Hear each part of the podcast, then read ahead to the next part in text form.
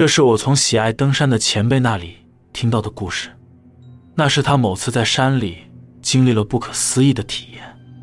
那天在接近黄昏的时候，他一个人在山上的森林里走着，走到一半的时候，他看到一顶又老又旧而且很高大的黄色帐篷。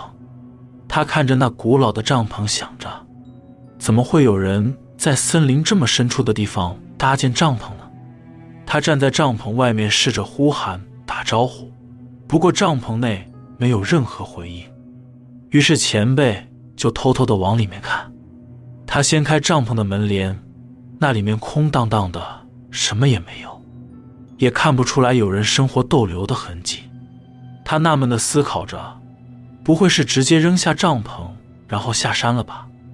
他带着疑问准备离开时，他一个转身，一眨眼的瞬间，他发现周围的风景整个变了。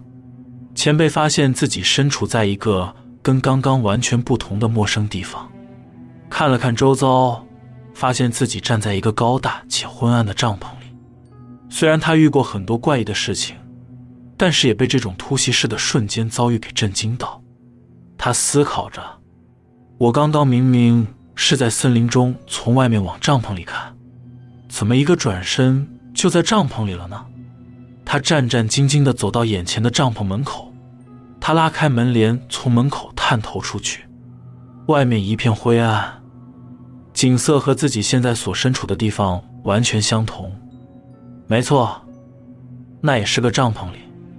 他开始有点紧张了，这太诡异了。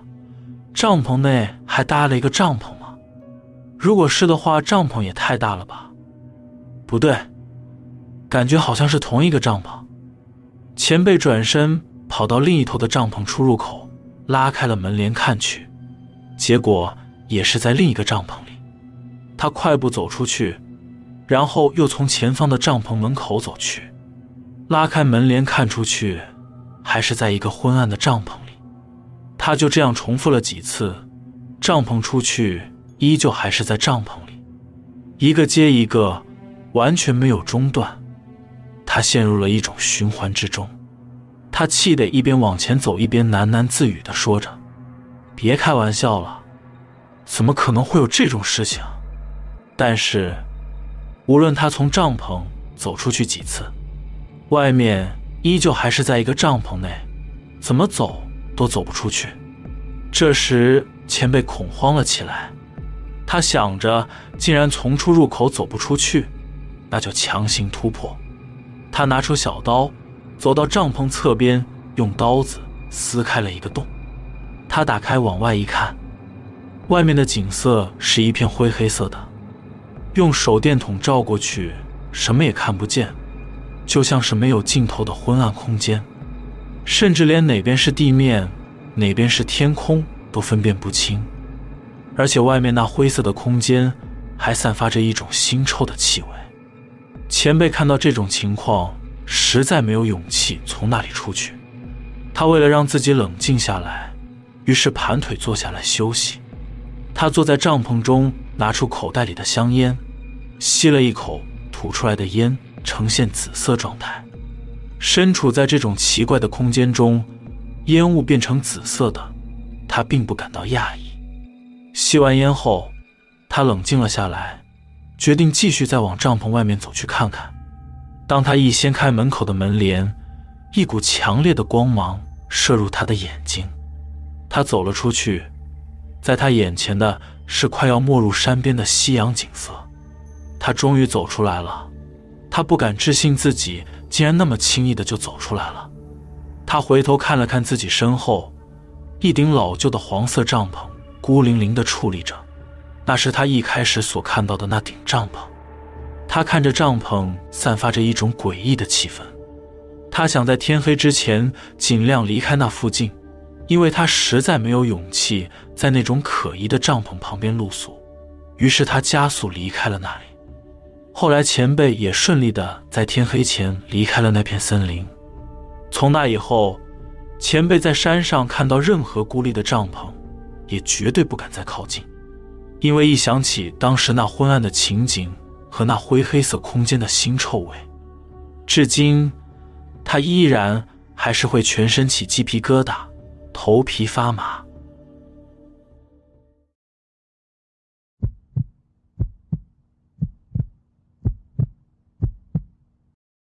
在我小时候，我有个假想朋友，他叫做麦克。麦克他大概是在我四岁的时候出现的。我的家人是不太相信鬼神的存在，所以当时他们只觉得我就像许多孩子一样，在成长的过程中会有想象中的朋友。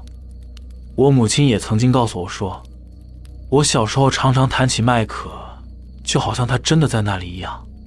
虽然已经完全不记得他的具体模样了，但我还是清楚的记得一些他陷害我的经历。在我四岁到十二岁之间，我们全家是住在一个小镇的大房子里。那是个古老的房子，估计也有几十年了。我就是在那里遇到了麦克。第一次遇到他的实际状况，我已经没有印象了，但我记得一开始他很友善。不过后来，他开始经常陷害我。我记得第一次被他陷害的时候，那一次我母亲带我去购物，在付钱的时候，母亲把我放在柜台上，我坐在柜台上，腿开始疯狂的摆动，母亲要我停下来，但我的腿根本停不下来，因为那是麦克在拉着我的腿玩着。我告诉母亲是麦克在拉我的腿，母亲很生气，我这样胡闹和胡说八道。因此，回到家后，我被母亲给修理了一番。后来，我在房间里，麦克用着沙哑的声音笑着告诉我，看到我哭，他就很开心。从那次之后，他就开始经常想办法陷害我。当时我有一个很有趣的玩具娃娃，那是一个小丑。我知道大部分的人小时候都很害怕小丑，但我反而很喜欢那个娃娃。因为它看起来非常滑稽。有一天，我找不到我的小丑，哭了起来。我跑去厨房，告诉我的母亲说：“麦克把我的小丑藏在一个我拿不到的地方。在我的房间里有一个橱柜，那个橱柜有好几层的架子，一直延伸到最上面。我的小丑就在那个柜子最顶端的架子上。”母亲听完我说的话后，到我房间打开橱柜。果然，我的小丑在最上面的架子上。母亲觉得不可思议，因为以当时我的身高和年纪，那是我根本不可能到达的地方。母亲好奇地问我是怎么把娃娃放到上面的。我告诉母亲说，那是麦克做的，他把娃娃藏在柜子最上面了。他告诉我，想要拿娃娃的话就要爬上去，不过他不会轻易让我拿到的。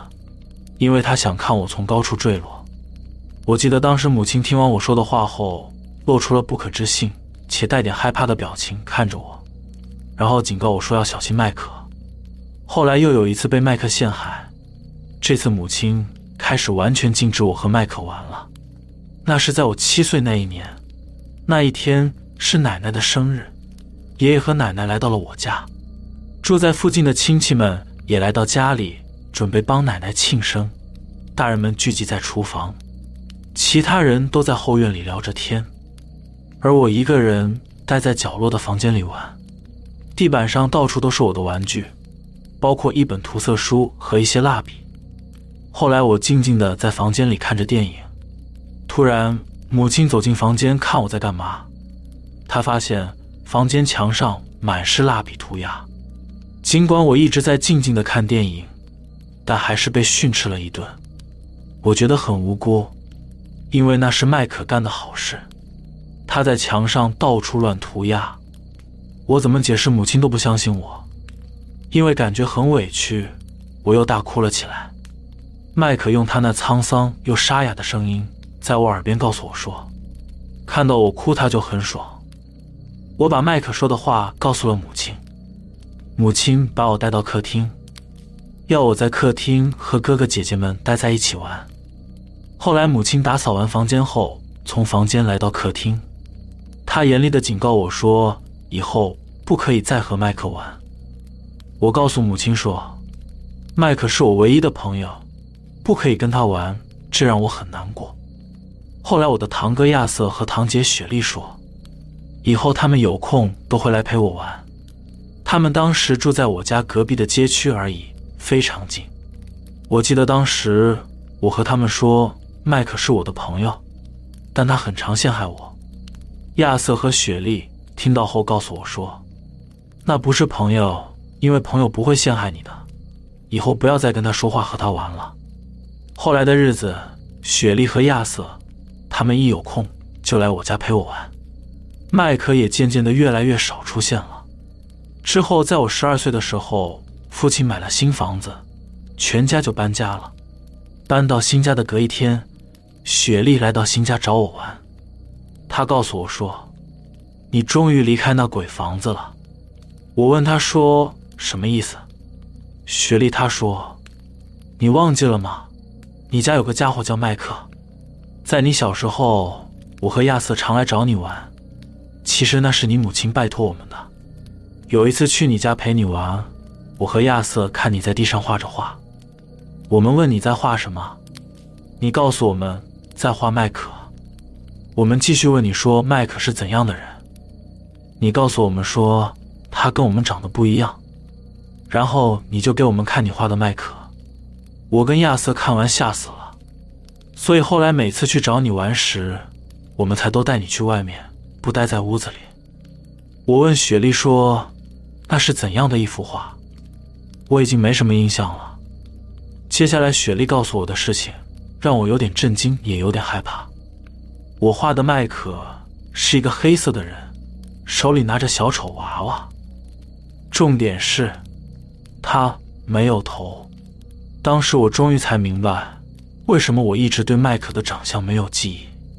直到了最近，我和母亲聊到这些往事，听母亲说，当时会禁止我和那个叫麦克的东西一起玩，那是因为那天他在整理房间的玩具和涂鸦时，他发现在他无法触及到的天花板角落里，有人用蜡笔写着：“我要让他成为我麦克的奴隶。”母亲说，她看到那些颤抖的文字后很害怕，也因为那些文字，她才开始相信房子里真的有个叫麦克的东西存在，所以她才禁止我和那东西再接触。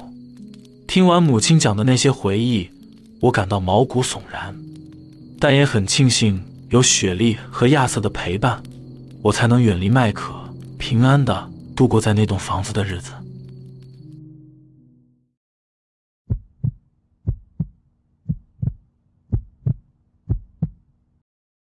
我要讲述的是关于我伯父的故事。我的伯父，他是某医院的精神科医师。前阵子他去世了，不过在他去世之前，我就发现他变得有点怪异。据我了解，伯父的工作主要是陪那些无法用药物治疗的患者们聊天，借由这种方式来让病患们从精神层面改善症状。用心理咨询这个词，也许大家会比较容易理解吧。伯父和我父亲两兄弟关系很好，他从我小的时候就经常来家里拜访，在我上小学一二年级的时候，还常常和他一起玩。可能因为他是医生，赚了很多钱吧。每次他来到家中，总是会给我很多零用钱。他是我最爱的伯父。我记得这是最后一次见到伯父时的事情。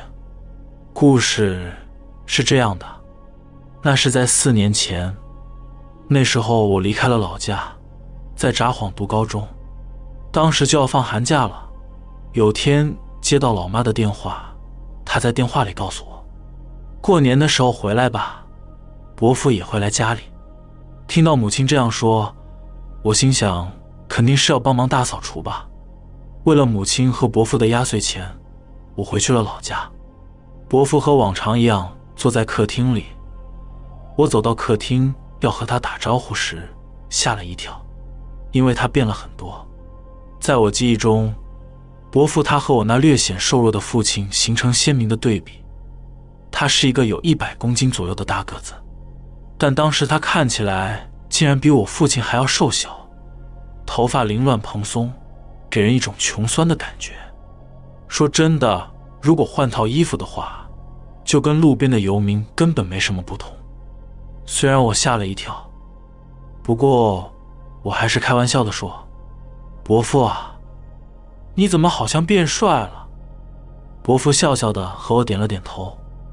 那天晚上吃过晚饭之后，老爸去洗澡了，老妈回厨房忙，客厅里就剩下我和伯父。一开始和伯父还聊起过去的事，他还关心我说：“你在札幌有没有好好干？”我们的闲聊都是类似这些很平常的话语。突然间，他一脸严肃的看着四周，然后问我说：“刚才你有听到小孩子的声音吗？”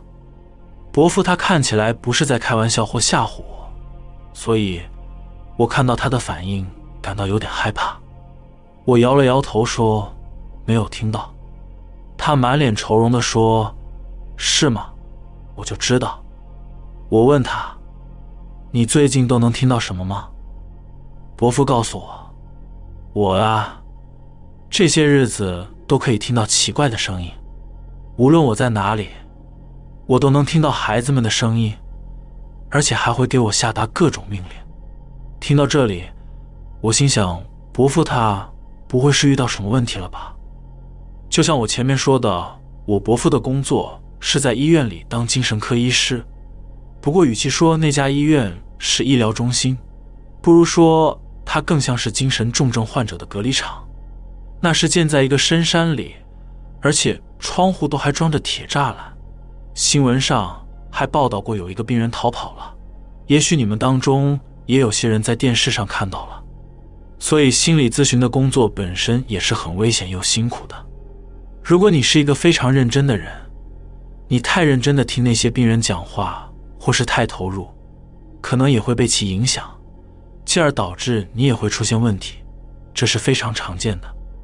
伯父他继续告诉我说：“我有一个女同事在家里上吊自杀了，在她自杀前就有点怪异，经常在工作场合恐惧地喊着看到声波刺到了她的大脑里。”伯父还和我讲了很多其他的故事，但“声波刺到大脑里”这句话是唯一让我印象特别深刻，留在我脑海中。他讲完那些故事后，诡异的笑着说：“也许对我来说也是时候了，我也差不多了。”然后他突然抓起桌上的橘子，问我说：“你能看得见他们吗？”我一脸疑惑：“看见什么？橘子吗？”伯父诡异的笑着：“是一种叫做粘附虫的东西。你看，他们又出来了，看到了吗？”这些蠕动的白色物体，无论你想吃什么，他们都会出来。要是吃了他们，可不得了，他们会占据你的身体，把你的身体夺走。他告诉我说，这也是他瘦到这种程度的原因，因为这些粘附虫让他根本没办法好好吃饭，甚至最近连睡觉都很痛苦，因为在他睡觉时，有人会从天花板上看着他。伯父说完这些后，说了声抱歉，然后就离开了客厅。虽然现在想起当时的对话，感觉很震惊，但当时的我却是觉得很有趣，因为我以为是伯父故意讲恐怖故事吓唬我的。第二天，伯父在全家人都起床之前就回去了，他什么东西都没拿，棉被也没收拾，就像是在逃避什么似的。听母亲说。从那之后就再也联络不上伯父了，就算再怎么打电话，他也完全不接。大约过了两个月后，我的伯父在一次事故中去世了。他是开车撞上了中央分隔岛，受了重伤死亡的。在葬礼上，我从一个亲戚那里听到了一个故事。他说伯父可能是自杀的，因为听当时的目击证人说。伯父的车在没有结冰的道路上本来稳稳直行，突然他就加速的把自己撞进了分隔岛上。如果伯父真是自杀的话，上次会不会是他在自己走之前特地来看我父母最后一次，然后在精神崩溃、成为废人前结束自己的生命呢？其实我也不太清楚，不过身为精神专家的人，应该也可以知道自己差不多被影响到了吧。后来葬礼结束后，父亲在回家的车上突然说：“对了，有件事情我其实很在意，那是事故发生的前一天。那天半夜收到了哥哥在半夜里打来的电话留言，当时我听了留言后觉得很恶心，就切掉了。那家医院应该有收容小孩子吧？听父亲说，伯父的声音听起来像是喝醉了，他在留言里喊着：“声波刺进大脑里了，我被命令了，被命令了。”然后在伯父的声音后面里。隐约有好几个孩子气的声音说着：“去死吧，去死吧”之类的话。父亲一脸严肃地说：“他就这样死了。